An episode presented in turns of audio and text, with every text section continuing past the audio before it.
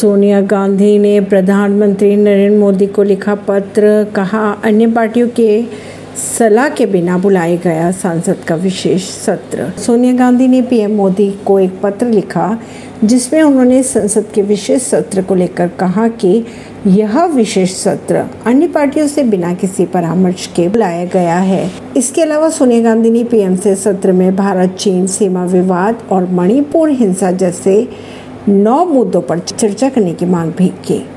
परवीन सिंह ने दिल्ली से।